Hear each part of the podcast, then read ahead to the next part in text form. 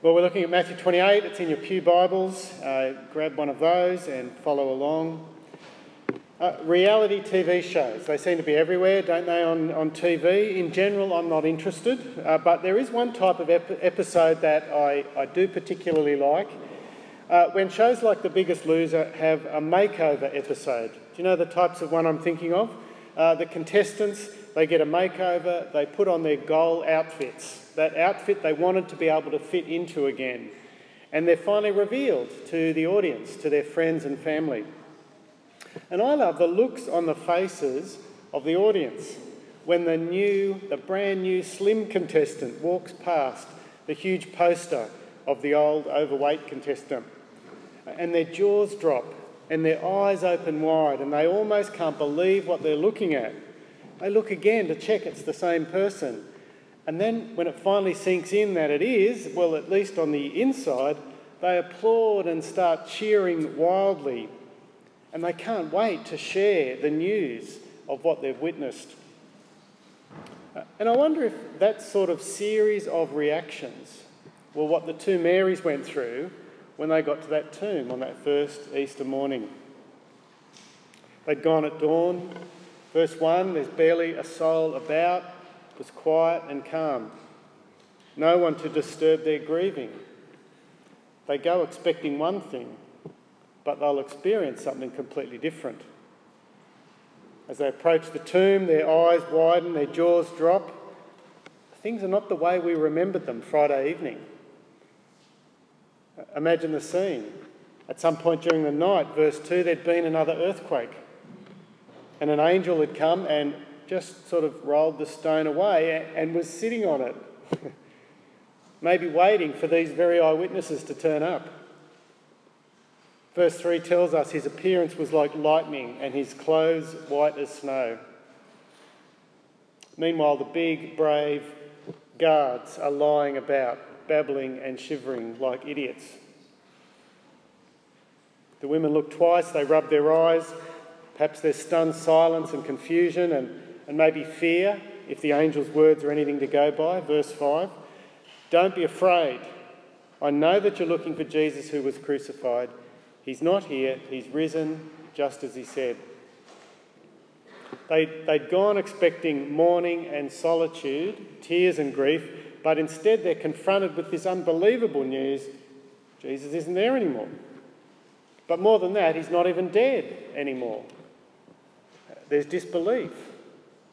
After all, they'd seen all the events of the previous couple of days. The one they'd loved, the one they'd followed from Galilee, the one they'd witnessed lifeless, broken, bruised, bleeding, and then taken down and wrapped up, placed in a, ga- a cave tomb, sealed behind a stone door. They'd seen it all. They'd been right there. I think sometimes we forget the incredible news of that first Easter must have been just as mind-blowing for Jesus' followers as it was for everyone else. Although they should have, they didn't seem to be expecting it either. They should have. Jesus had warned them. The angel reminds them that Jesus had warned them. He's risen just as he said. Now even the Jewish leaders had picked up on that. That's why they wanted a guard to seal the tomb in the first place, in case the disciples came to steal the body. Do, do you remember? Back at the end of chapter twenty-seven, "So," they said, "we remember that while he was still alive, that deceiver said, 'After three days I'll rise again.'" They didn't believe it, but but, but they'd heard. They'd heard it. And so the women had heard it as well. But rather than just have them take his word for it, the angel says, "Come and see. Come and see for yourself." Now that's one of the distinctive things about Christianity compared to the other world religions. Christianity makes historical claims. Now, they can't be proved, but they can be disproved. Christianity puts its head on the chopping block in a way that no other religion does. If the remains of Jesus' body were found, Christianity would fall over like a house of cards.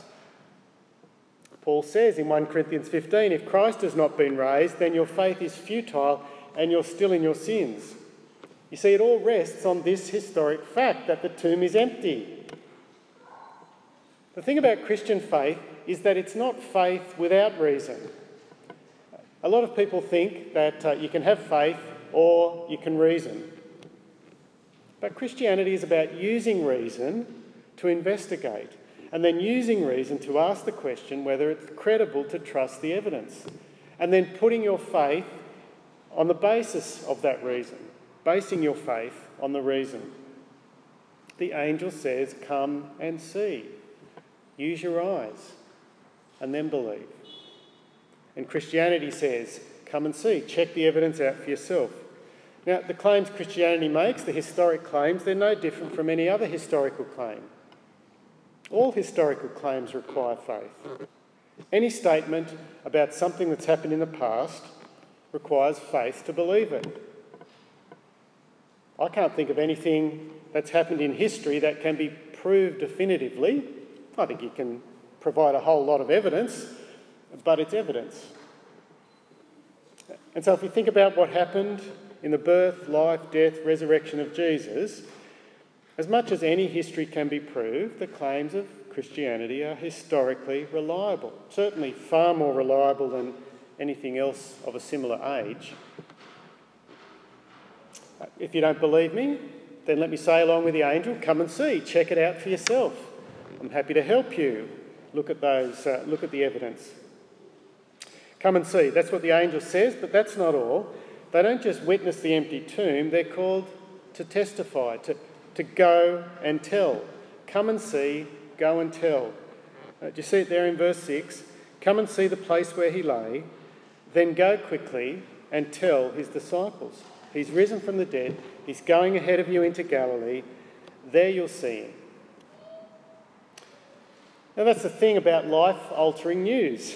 It's no good just knowing it, you, you, you have to share it. Uh, occasionally I have friends who visit Sydney from somewhere else and they ask me for advice. Uh, you know, what should we see? Where should we go? Uh, now I've lived in Sydney for quite a while. I know all sorts of walks and parks and sites and restaurants and coffee shops and ways to get around. But it's no good knowing all of that if I don't share it. It doesn't benefit anybody else if I keep it to myself. As I think about those things and whether I'm going to tell my friends, I, I could be nervous. I could be uncertain about whether to offer my opinion. Maybe they won't agree with me. Maybe they'll make fun of me or, or argue with me about my, my uh, choices. But of course that's not what I do. I can't wait to tell them, to share something good that I know about. That's the reality when we've got good news. We, we can't wait to share it. And it should be like that, shouldn't it? When it comes to the news that we have, that we've come and seen that Jesus has defeated death, we've experienced it. The question is, will we go and tell? Maybe we're scared of upsetting the friendship we have with our friends or family or workmates. Maybe we're uncertain about that awkward conversation of maybe people uh, judging us or thinking we're better than them. Maybe we're just not convinced that people need Jesus. They seem quite happy and content. Maybe we're scared of messing it up, of saying the wrong thing. Now, all sorts of reasons that are really nothing more than excuses.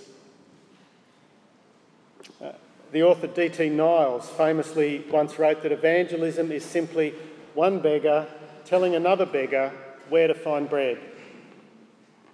One beggar telling another beggar where to find bread. It's that simple.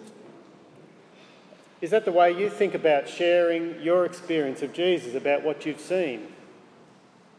Or have you made things a whole lot more complicated and difficult? What do the women do? Well, the women, on the other hand, they do just as they're told. Verse eight. The women hurried away from the tomb, afraid, yet filled with joy, and ran to tell the disciples. That's a funny combination, don't you think? Afraid, yet filled with joy. What were they afraid of? Well, not the guards. They're either lying comatose on the ground or they've run off back to Jerusalem. It's not the angel.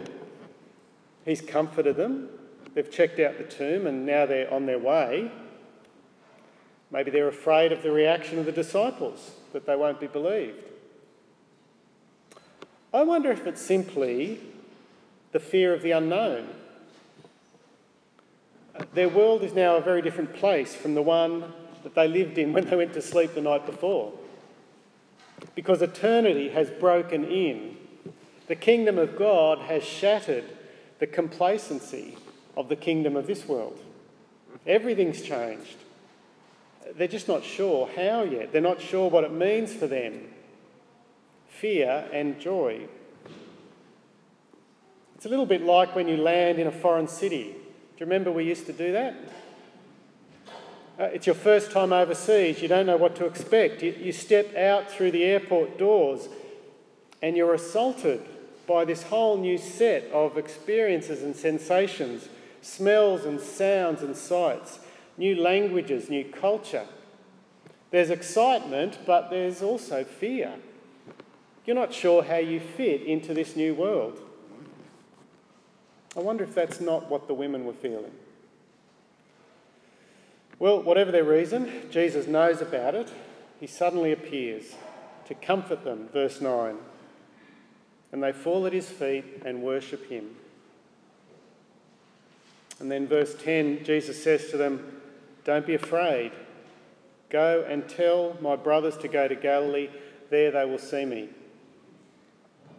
He's with them physically, at least for the moment, comforting, strengthening for the task to go and tell. But he's going to do better than that.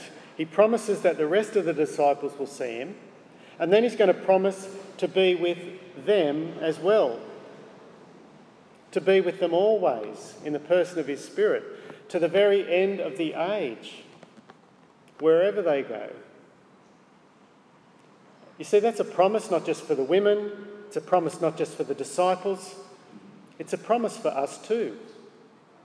When our excitement at what Jesus has done is mixed with fear, fear of ridicule, fear of rejection, Jesus is promising to be right there with us in the midst of our fear, strengthening and guiding. So be comforted. Don't be afraid, Jesus says to us as well. And go and tell what you've seen.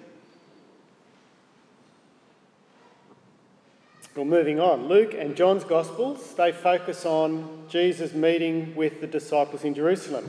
But Matthew, he skips over that, and instead he looks at a different meeting. Uh, the women hurry off to find the disciples, but Matthew's attention is in the soldiers. They hurry off to find the chief priests, and he tells the story of their efforts to rewrite history. He's responding to the explanation that the Jews of his day made, an explanation people still bring up today. The disciples stole the body. He didn't really rise. And so Matthew carefully records what actually went on behind the scenes. Even though the chief priests heard from the soldiers what had happened, they still didn't believe it. And so they bribed the soldiers to take the fall, to admit that they fell asleep and that the disciples had come and stolen the body while they were asleep. And they promised that if anyone tries to blame the soldiers, then the priests will fix things up with their su- superior officers. And Matthew finishes, this false story is being circulated to this day, uh, maybe forty years later, as he writes it down. Well, for some reason, Matthew jumps over the women who uh, actually pass on the message to the disciples. Uh, he jumps over all of the Jerusalem appearances of Jesus, and he fast forwards instead to another meeting, to the Galilee meeting that Jesus had promised in verse ten. And I wonder if it's not because of where the meeting is. Verse sixteen, it's only Matthew who mentions this. We're told that the disciples went to Galilee, to the mountain where Jesus had told them to go. Matthew's got this thing about mountains. It's very interesting if you follow it through from the start. And I wonder if it's not about his Jewish background. Comparing Jesus to Moses, who received God's law and saw God up on a mountain. You see, it's only Matthew in chapter four who points out that Jesus was on a mountain when Satan tempted him with the kingdoms of this world. chapter five, it's on a mountain that Jesus delivers his Sermon on the Mount. It might be the same one that the disciples are now meeting him on. It's also a mountain that Jesus goes up onto to pray by himself after he's fed the five thousand. He comes down from the mountain to walk on the water. A bit further on, Peter, James and John see Jesus transfigured up on a mountain. He meets Elijah and Moses, both prophets who meet God on a mountain. And now we've got Jesus inviting his disciples to meet with him on a mountain. And just like the, the women had been invited by the angel to come and see, Jesus also invites the disciples, come and see. And so verse seventeen, that's what they do. They come and they see Jesus. And just like the women, they worship. But that's not all. The angel had told the women to come to go and tell, and that's exactly what Jesus does for his disciples too. Look at verse eighteen. Jesus came to them and said, "All authority in heaven and on earth has been given to me. Therefore go and make disciples of all nations, baptising them in the name of the Father and the Son and the Holy Spirit, and teaching them to obey everything I've commanded you. And surely I am with you always to the very end of the age." Uh, familiar words for those of us who've been around church for a while, but let's break them down for a bit. First up, the context for the command to go and tell. The context is Jesus has been given all authority in heaven and on earth. You see, it's because Jesus endured the cross, because he bore God's wrath, that God vindicated him, justified him, restored him, elevated him, crowned him, seated him at his right hand. It's the victory scene from Daniel chapter seven. It's why Jesus calls himself the Son of Man all through his earthly ministry, because he's thinking of that crowning, that coronation. Do you remember what he says when he's uh, accused before the Sanhedrin? Chapter twenty-six, verse sixty-four. He says to them, "But I say to you, in the future, you will see the Son of Man sitting at the right hand of the Mighty One and coming on the clouds of heaven." And now God's done that. He's raised him, seated him on his heavenly throne. A few, short, a, a few short weeks later, Peter stands up in front of the Pentecost crowds in Jerusalem and he, he, he says exactly that. In Acts chapter two, verse thirty-two, "God has raised this Jesus to life, and we're all witnesses of the fact. Exalted to the right hand of God, he's received from the Father the promised Holy Spirit, has poured out what you now see and hear. Let all Israel be assured of this. God has made this Jesus, whom you crucified, Lord and Christ." You see, that's the, the crucial bit of... It's the foundation for everything that Jesus commands after that. It's because he's king that he commands his disciples to go as his representatives. "All authority has been given to me, therefore go and make disciples." Or perhaps you're thinking, David, it doesn't really look like Jesus has been given all authority. If he really has, if the resurrection really does make that much of a difference, why is the world the way it is? Why is there a pandemic? Why is there suffering? Why is there still death and sin? Things don't look that much different from the way they were before the resurrection. You've got to remember the type of kingdom, though, that Jesus is bringing in. It's a different type of kingdom. His rule has begun. His kingdom is growing. Some people are recognising it at the moment, but it won't be complete until Jesus returns. Jesus has won the victory over sin and death. The victory announcement, though, is still getting out. The victory's been won, the announcement is still getting out. But here's the shock. Jesus grows his kingdom through his followers going and telling. That's how his kingdom comes to reign at a human level anyway, how it becomes more real and powerful in the world, it's because Jesus has authority that we go and tell the news. And it's as we go and tell, as people respond, that the authority of Jesus becomes more real and experienced and observed. As people choose to recognise him as their king, the kingdom grows. Jesus is at work through his Spirit, through his church, taking his world from where it was, under the rule of death and corruption, and bringing it all so it's under his rule instead. A theologian called Tom Wright says, "Those who believe in Jesus, who are witnesses to his resurrection, are given the responsibility to go and make real in the world the authority which he already has." That's our job. It's to make real in the world the authority which Jesus already has. We've come and seen, we are to go and tell. Is that what you're doing? The first step, of course, is to come and see. Have you come and seen? If you haven't recognised and bowed and worshipped Jesus, that's the first step, and I'd love to help you do that, to investigate the claims and life of Jesus. Most of us have already done that, though. So the next question is, are you going and telling? Are you making disciples? That's what we should be on about as a church. Our church motto is growing followers of Jesus. It's what we do, it's who we are. We're growing followers of Jesus. That is our core business. Whatever programs we run, whatever events, should be measured against that. Are we helping to make, are they helping to make disciples? One final thought. If, like the women, you're afraid, take heart and dwell on Jesus' final promise, the final words of Matthew's Gospel. What a great way to finish.